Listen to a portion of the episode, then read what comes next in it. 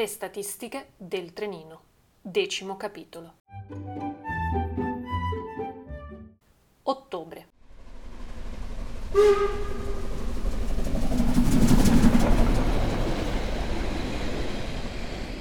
Nando è morto. 82 anni e il cuore ha smesso di battere. Così, senza clamore. Sull'altopiano sono tutti attoniti e increduli, di quell'incredulità che non ti permette di capire appieno la gravità della situazione, quel limbo al quale, a posteriori, anelliamo e che giudichiamo salvifico. Lo ha trovato Lucia. Come d'abitudine è salita presto all'altopiano questa mattina. Dal paese è partita a cuor leggero, ma una strana sensazione l'ha pervasa durante la salita. Cammina Lucia e c'è qualcosa che non torna, c'è qualcosa di strano in queste prime ore del giorno, c'è qualcosa che manca. Manca il canto dei fringuelli e lo stormire delle foglie. Nessun passerotto svolazza ai lati del sentiero, eppure il fiume sembra più silenzioso del solito. Il bosco è fermo e l'aria rarefatta. C'è decisamente qualcosa che non funziona oggi. Lucia avverte un senso di minaccia incombente, accelera il passo. Vorrebbe poter correre, ma questo le è negato. D'altronde, se veramente c'è una minaccia, non ha senso correrle incontro. Prosegue in salita, più spedita che può. Si ferma a prendere fiato appoggiandosi al vecchio faggio distorto e si accorge di un'altra assenza. Napo e Bubu non le sono venuti incontro. Il camino della cascina Mari è freddo e dal comignolo non esce il fumo di casa. Il molosso è accucciato davanti alla porta d'ingresso, mentre il barboncino abbaia da dietro il vetro. La porta si apre al solo tocco delle dita e Lucia entra nella buia e piccola cucina. Il fuoco è spento. Poi lo vede. Priziello è accomodato nella sua vecchia poltrona di pelle. Lucia si avvicina cautamente. Da un momento all'altro Nando si volterà e scatterà in piedi con l'ausilio di Pango. Non succede niente. Lucia sfiora la mano del nonno adottivo, una mano innaturalmente abbandonata lungo il consunto bracciolo. Le dita sono rigide e gelide, la testa crolla sul petto, gli occhiali scivolano a terra e le lenti si frantumano in mille scaglie dorate. Lucia urla. Del funerale si è occupato Fabio.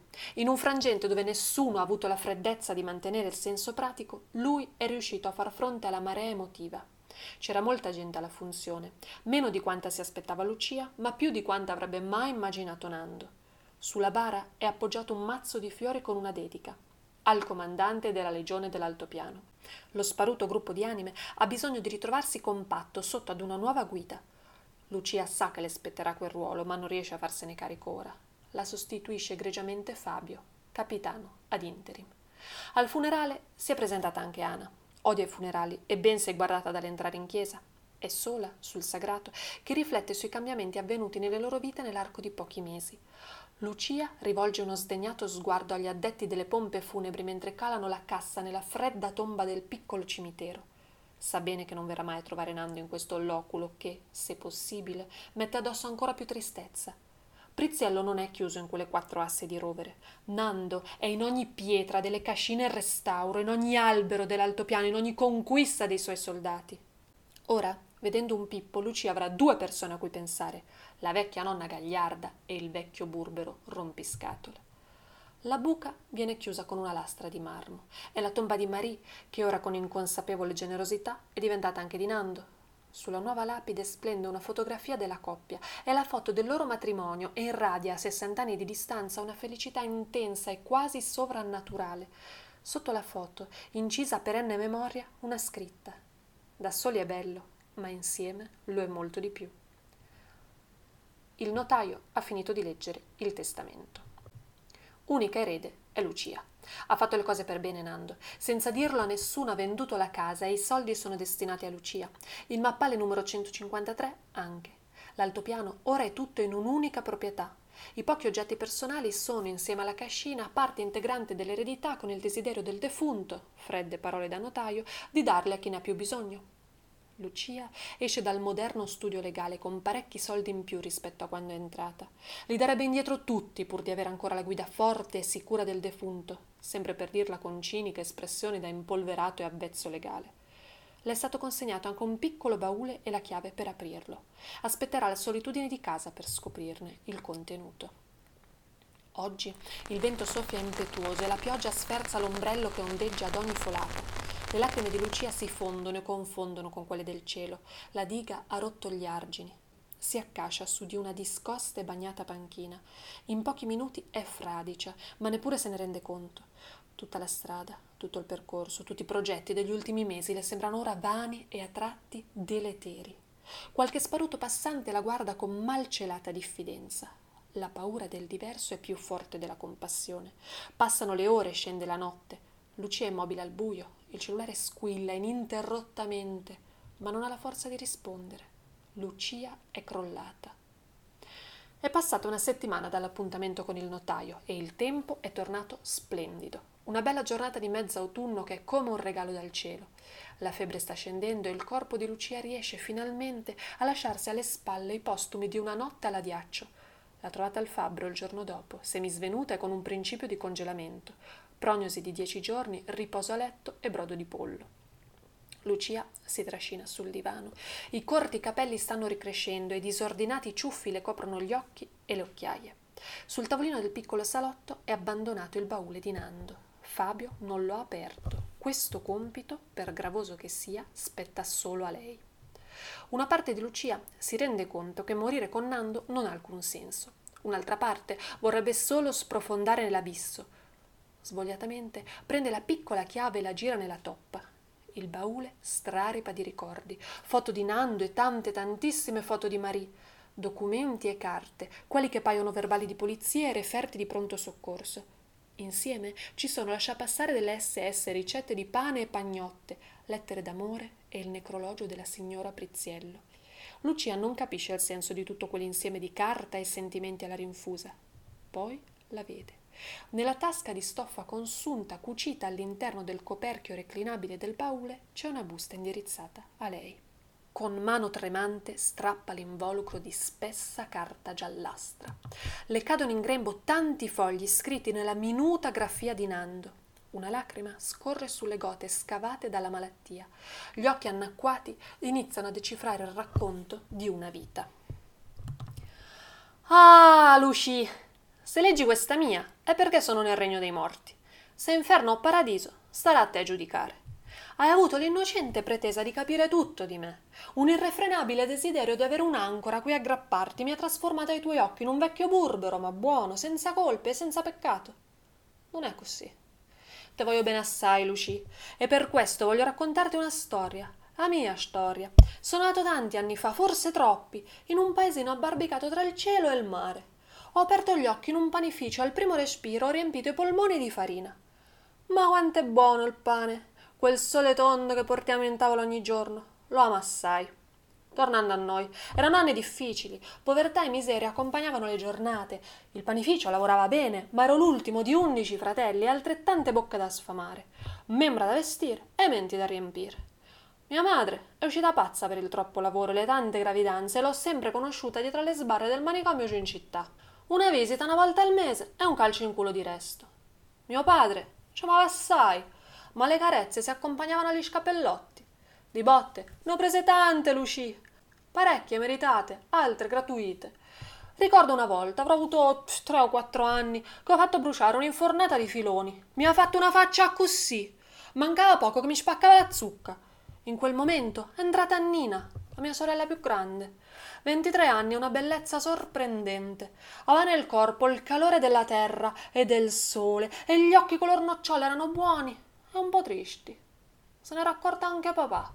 Stavano sempre assieme, lei riusciva a calmare botte e male parole. Si è suicidata a 25 anni. Non ho mai voluto indagare il perché. Quando l'amore è distorto, non è più amore. Oh, Lucy, non pensare che la mia infanzia sia stata una tragedia. C'era la guerra, ma con i miei fratelli ridevamo anche tanto. D'estate diventavamo pesci e le giornate al mare erano regali preziosi. Ci tuffavamo per catturare i ricci e spaccavamo sugli scogli e mangiavamo ancora vivi scivolavano giù per la gola e li sentivi muovere fin dentro lo stomaco, una vera bellezza. Ne combinavamo di tutti i colori. La guerra ha portato via tre fratelli e due sorelle sono poi partite per l'America.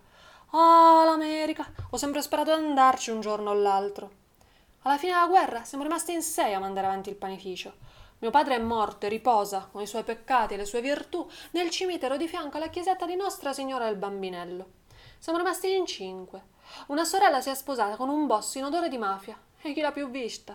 Siamo rimasti in quattro. Due fratelli, due gemelli, Calogero e Antonio Prizziello hanno ritirato il panificio. E da quanto ne so io, ancora oggi i loro nipoti lo portano avanti. Io e Sofia, invece, siamo partiti per il nord. Avevo 18 anni, lei 20, e una vita che si dischiudeva davanti. Sofia è entrata in Svizzera a far la governante. Era da qualche parte al nord delle Alpi, dove si parla il tedesco. Ma aveva bambini, Sofia, e ha fatto una bella vita felice, umile, ma per certi aspetti, ma serena. Ci siamo sentiti spesso negli anni e tutte le estati veniva a trovare me e Marie per due settimane. Qualche volta, a Natale, la raggiungevamo noi. È morta pochi anni fa, nel sonno. Semplicemente non si è più svegliata. Che bella morte, Lucie. Spero di essere morto allo stesso modo. Comunque, torniamo a noi. Una volta messa Sofia sul treno per la Svizzera, sono rimasto solo nella nebbia del nord. 18 anni, grandi speranze, poco sale in zucca. Voglia di lavorare, no per forza, non certo per piacere. Ho trovato un posto come muratore e ho iniziato a costruire. I muri, storti all'inizio, diventavano sempre più dritti man mano che crescevo io e aumentava l'esperienza. Ero considerato un buon lavoratore, avevo qualche amico da osteria. In definitiva, però, ero solo. Poi ho incontrato lei. Ho incontrato la mia Marie. L'ho vista una sera, mentre attraversavo il ponte sul fiume. Io avanzavo gob con la schiena a pezzi dopo una giornata passata a spostare mattoni. Lei era lì, Incida con fare sicuro, bella anche dopo una giornata passata a filare, bella e regale come una regina, nonostante la gonna rattoppata e le scarpe lise dal tempo. Una donna tutta d'un pezzo la mia Marie. Così ho iniziato gli appostamenti. Mattina e sera studiavo i suoi movimenti per capirne gli orari. Arrivavo addirittura a pedinarla fino al lavoro per capire dove andava. Non sapevo niente di lei, neppure come si chiamava. Era una forza della natura, Maria, e l'intelligenza, seppur semplice con un'istruzione terza elementare, era brillante e vivace. Una sera, mentre le facevo la posta fuori dal suo posto di lavoro, sicuro di non essere notato, sento sbattere sulla spalla. Mi volto e mi trovo davanti una valchiria infervorata. Mi ha mollato uno schiaffo, sganassone come lo chiamava lei, così forte che la guancia mi ha fatto male per una settimana rosso come un pomodoro con il bianco segno delle sue cinque dita stampate in faccia, mi son sentito dire Uè tu Zet, se te la piantet mia di spiarmi, la prossima volta ti prendo a legnate. Ecco, in quel preciso momento ho capito che l'avrei amata per tutta la vita. Evidentemente era una donna forte, ma a cuore tenero. Dopo avermi tramortito mi ha accompagnato fino al trenino. Eh già, cara la mia Lucie, il trenino ci stava già allora per paura di vedermi svenire per strada. Abbiamo iniziato a frequentarci in pianta stabile due settimane dopo. Nove mesi più tardi eravamo marito e moglie. Così è iniziata la mia vita da marito. Di giorno si lavorava sodo, la sera qualche bicchiere all'osteria e la notte amore. Erano gli ultimi anni del contrabbando. Per diversi mesi, un paio di volte a settimana, attraversavo anch'io il fiume con quelle che chiamavamo bricolle. Dei sacchi squadrati pieni di caffè e sigarette. Se non riuscivamo a smistarli subito, li nascondevamo alla cascina. Era difficile arrivare fin quassù con 35 kg sulle spalle e così abbiamo cercato un altro posto. La soluzione ce l'ha da Don Pietro, il parroco di questo cumulo di sassi e anime. Il campanile è diventato il magazzino, pieno fino a scoppiare. Nessuno avrebbe pensato di cercare nella casa di Dio. Noi ci risparmiavamo la fatica di salire all'altopiano e Don Pietro aveva sempre un rifornimento di sigarette gratuito. Fumava come un turco Don Pietro, una sorsata di vin santo e una fumata della pace. È morto a 90 anni suonati, cadendo dall'altare. Poi sono arrivate le armi, è arrivata la droga e il contrabbando di denaro. Me ne sono tirato fuori. Non per coraggio onestà, ma solo per vigliaccheria. Finché si trasportava zucchero e stecche, poco male. Era un po' come giocare a guardie e ladri. Con quello che è venuto dopo, però, si rischiava grosso, Lucie. Non avevo nessuna intenzione di farmi aprire un buco in testa per una mancata consegna o di marcire in prigione come esempio per tutti quelli che mai avrebbero preso. Non sono onesto fino in fondo. I vecchi compagni, quelli che hanno continuato, non li ho denunciati. Funzionava così allora, e sono sicuro, anche adesso. Omertà e silenzio. A mia Marie aveva smesso di lavorare dopo il matrimonio. Lei avrebbe continuato alla filanda, ma io non volli. Due motivi. Il desiderio di mettere subito in cantiere il primo di una lunga sfilza di bambini e la gelosia profonda verso i colleghi maschi. Ero un marito geloso, Lucie. Mia moglie era bella come il sole e io la trattavo come una regina. La sola idea che potesse notarla qualcun altro mi faceva impazzire. Avevo la tendenza a tenerla in una gabbia dorata, ma lei era felice, almeno all'inizio. Ci amavamo tanto. All'inizio ridevamo assieme, dopo l'amore ci addormentavamo abbracciati. Maria diceva sempre che i miei occhi erano due stelline luccicanti, ma nei suoi io vedevo l'universo intero. Poi le settimane sono diventati mesi, mesi anni. Il ventre di Maria rimaneva piatto come una tavola. Di bambini, neanche l'ombra. Lei ne soffriva. Io pregavo notte e giorno, volevo un figlio. L'avrei chiamato Giuseppe. Avrebbe avuto tutto quello che potevo dargli, ma soprattutto un'istruzione. Già me lo vedevo, medico avvocato, un pezzo da novanta di cui essere orgogliosi. Il figlio sospirato non arrivava. Marie era sempre più triste, io passavo sempre più tempo all'osteria. I due bicchieri di vino bianco sono diventati tre. Poi è arrivato il vino rosso e il whisky. Sono arrivato al punto di trangugiare qualsiasi cosa avesse alcol, anche il dopo barba. Alla fine sono arrivate le botte. La prima volta non la dimenticherò mai. Era tardi, molto più tardi del solito, sono rincasato a notte fonda e Marie era lì in piedi, che m'aspettava.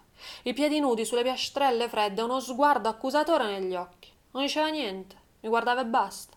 Nel suo sguardo vedevo riflesso tutto il disprezzo per me stesso e per tutta la mia misera condizione di relitto quale ero diventato. C'era un silenzio assordante quella notte, silenzio rotto dal rumore secco del mio pugno che ha colpito il suo bellissimo viso.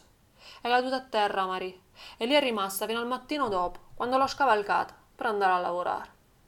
Di giorno mi facevo schifo, come uomo e come marito. Di notte picchiavo e più mi facevo schifo, più picchiavo. Più volte pensai di farla finita, di buttarmi sotto il treno. Che Maria sarebbe stata più felice, ma non ho mai avuto il coraggio di farlo. Era una donna forte la mia Maria, e anche stupida. Forte perché mai si è data per vinta. Ha continuato a lottare per strapparmi all'alcol anche quando ho smesso io. Stupida perché mi è rimasta accanto, soffrendo per causa mia. Non voglio giustificarmi, Lucia. Sono stato un mostro, non sai quante volte ho chiesto perdono al cielo per le mie azioni. Voglio solo farti capire il perché. Maria c'era ed era tutto per me, ma a parte questo ero solo. Mi trovavo in una terra che per i miei natali e il mio accento mi tollerava disprezzandomi al contempo. Non avevo il conforto di un passato solido, né la speranza di un futuro con i figli. Volevo tanto tornare giù al paese, aprire un mio panificio, invece di marcire qui al freddo lavorando per il padrone. È stato in quei mesi che Marie mi ha proposto di smettere di bere in cambio della cascina. Se ne sarebbe separata, l'avrebbe venduta e saremmo scesi al paese sul mare. Non ce l'ho fatta. I medici l'hanno salvata per miracolo. L'avevo spezzato un braccio, aveva una commozione cerebrale, l'emorragia interna l'ha rindotta in fin di vita Luci, se non mi credi, leggi i verbali della polizia, leggi i referti del pronto soccorso, trovi tutto nel baule. Mi hanno sbattuto in cella per due anni e quando sono uscito la mia Maria era lì a prendermi, mi aveva aspettato. A quella notte non ho mai più toccato una goccia di vino e come ben sai mi sono convertito a un decisamente più salutare te. Che ridere, Luci, che facce che facevi ogni volta che te ne infilavo in mano la tazza, soprattutto nel calore estivo Un'espressione tra lo schifato e l'incredulo ti stipingeva in volto e io ridevo sempre sotto i baffi. Mai più ho toccato un bicchiere, Lucia, e ho passato tutta la vita a cercare di farmi perdonare. Che stupido che sono stato. Maria era grande da tempo mi aveva perdonato. Ero io che non riuscivo a perdonare me stesso. Pian piano ci siamo ritrovati e seppur indegno ho riscoperto la bellezza di amare, amare veramente intendo, e di essere amato. Non so cosa ho fatto per meritarmi la mia Maria. So solo che lei avrebbe meritato molto di più di quanto l'ho potuto dare. Siamo invecchiati insieme, finché è arrivato l'Alzheimer, una maledetta benedizione che le ha permesso di dimenticare quanto anni prima era capitato. A me ha permesso di credere di non aver mai fatto quello che ho fatto, ma non è giusto. Voglio che tu sappia tutto quanto, Lucia. Voglio che ti renda conto di come l'apparenza inganna e di come non si conosca mai fino in fondo qualcuno. Sono stata accanto alla mia Marie fino al suo ultimo respiro. Spesso, al tramonto, le tenevo la mano e le appoggiava la testa sulla mia spalla. Vagava tra i ricordi e la totale assenza e si aggrappava a me come ad un'ancora. Come hai fatto tu, Lucy? Quando ti sei presentata a casa mia all'inizio della primavera non riuscivo a credere ai miei occhi. Assomigli persino, Lucy. Mi sembrava di aver davanti mia moglie, la mia donna, la mia vita che mi dava una seconda opportunità. Avevo qualcuno per cui essere veramente una guida un sostegno, senza ombre e senza brutture. Ho potuto vivere di nuovo. Quando poi hai avuto l'idea di strappare il fabbro, Gino, Lucio, Franco e anche Pio, pace all'anima sua non storcere il naso, Lucia, ai morti peccati vanno perdonati. Al bar, ho più avuto dubbi. È stata la mia Maria ad averti mandato da me. A mia Maria ha voluto far rinascere la cascina e renderla un posto bello e sereno dove i poveri derelitti, come ero e sono io, possano tornare a nuova vita. Lucia, ti prego, non mettere fine a questo sogno. Io non ci sono più, ma come vedi la mia vita vale ben poco e poco ho fatto di buono. Tu sei agli inizi, Lucia. Tu puoi fare e dare molto. So che ti senti fragile, so che pensi di aver bisogno di qualcuno che ti accompagni. Non è così. Hai dentro una forza straordinaria che per ora non sei ancora riuscita a tirare fuori. Brilli come la luna, ma fino adesso sei stata coperta dalle nubi. Fa alzare il vento l'uscì, cancella le nuvole del dubbio, la paura e l'incertezza, inizia a splendere, rischiara la notte degli altri. Diventa finalmente il faro che sei destinata ad essere. Rendi l'altopiano il posto che hai sempre sognato. Lucia, so bene che non ci credi nell'aldilà, e meno ancora in una vita dopo la morte. Io però ci credo e questo per me fa la differenza. Io e Maria ti staremo vicini. Ci sentirai quando la brezza farà cadere le ultime foglie. Ci vedrai nel battito delle ali delle prime rondini che arrivano all'altopiano. Saremo con te quando sorge il sole, quando va a dormire. Saremo con te assieme a tutti coloro che devono esserci. L'importante è che anche tu sia con te stessa. Non ti ho mai vista piangere, Lucia. Spesso ti ho visto con gli occhi lucidi e dal tuo silenzio partiva un grido d'aiuto. Per quanto possibile ho cercato di coglierlo, Lucie. Per quanto possibile ho cercato di esserci e continuerò a farlo. Né pioggia quando cade, né sole quando splende, né ruscello quando scorre. Sarà la voce del temporale. Lucia sta alla larga ai fulmini e la prossima volta fregatene di Nerina. Meglio che finisca allo spiedo lei piuttosto che te. E il silenzio dell'alba. Nella vita io ho picchiato e ho sbagliato. Tu però picchi troppo poco, tira fuori la grinta, Lucie, mettili tutti in riga, ne hai l'intelligenza e la capacità. Il coraggio è sopito, ma essere nel giusto lo risveglierà. Sarai il prossimo comandante della legione dell'altopiano, sarai un ottimo comandante, io credo in te. Inizia a farlo anche tu. Nel baule troverai tanti ricordi della mia vita, tante foto della mia Marie, alcuni scritti dei contrabbandieri, un lasciapassare delle SS, souvenir di guerra e gli atti del mio processo. Vedrai la perizia del medico e le lettere d'amore che scrivevo alla mia futura moglie, Lucia. Ho messo a nudo la mia vita davanti a te. Fai ciò che ritieni giusto. Brucia tutto, nascondilo in soffitta. Rendi queste carte un reliquario su cui piangere o permetti loro di esprimere la violenta forza che contengono. Tutti abbiamo bisogno di un sogno in cui credere. Anche gli ultimi su questa terra hanno bisogno di una speranza. So che capirai, guaglioncella, sei una testa dura, ma non sei scema. Sei la nipote che non ho mai avuto, ma che avrei tanto desiderato. Come tale ti ho amato nei nostri pochi mesi di vita assieme. Mi hai fatto spesso ridere, Lucy, e spesso pensare. Mi hai fatto incavolare ed emozionare, mi hai fatto vivere. Ora sono, finalmente, morto. Spero di essere con la mia Marie, perché anche nell'aldilà da soli è bello, ma insieme lo è molto di più. So che ti lascio in buone mani. Tutti i miei soldati sono degni di fiducia, ma non sono le loro mani a cui mi riferisco, sono le tue. Con amore sincero e rispetto profondo, nonno Nando. Fabio Rincasa che è già notte. Trova Lucia addormentata sul divano. La fronte è fresca e la febbre è sparita. Il baule è aperto sul tavolino e ci sono carte e documenti sparsi ovunque sul morbido tappeto.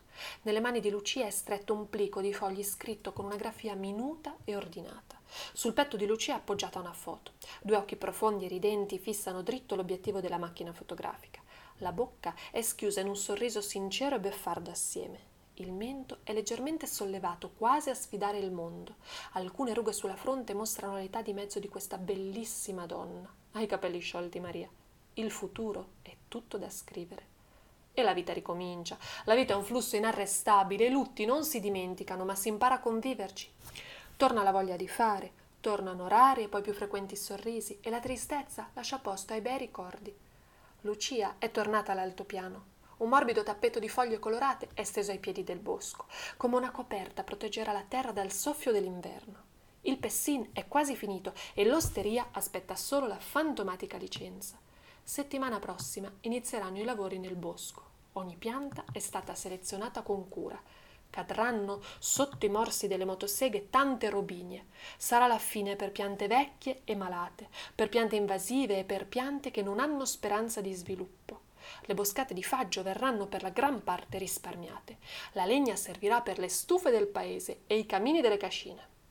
Alcuni bei ceppi sono già stati reclamati dal pittore, artista di questa parte di mondo. Compone opere di varia foggia e materiale, alcune belle, altre meno. In ogni caso anche l'ultimo trucciolo sarà utilizzato. Il panettiere ha chiesto le fascine di sterpaglie, ottime per far partire il forno della pizza.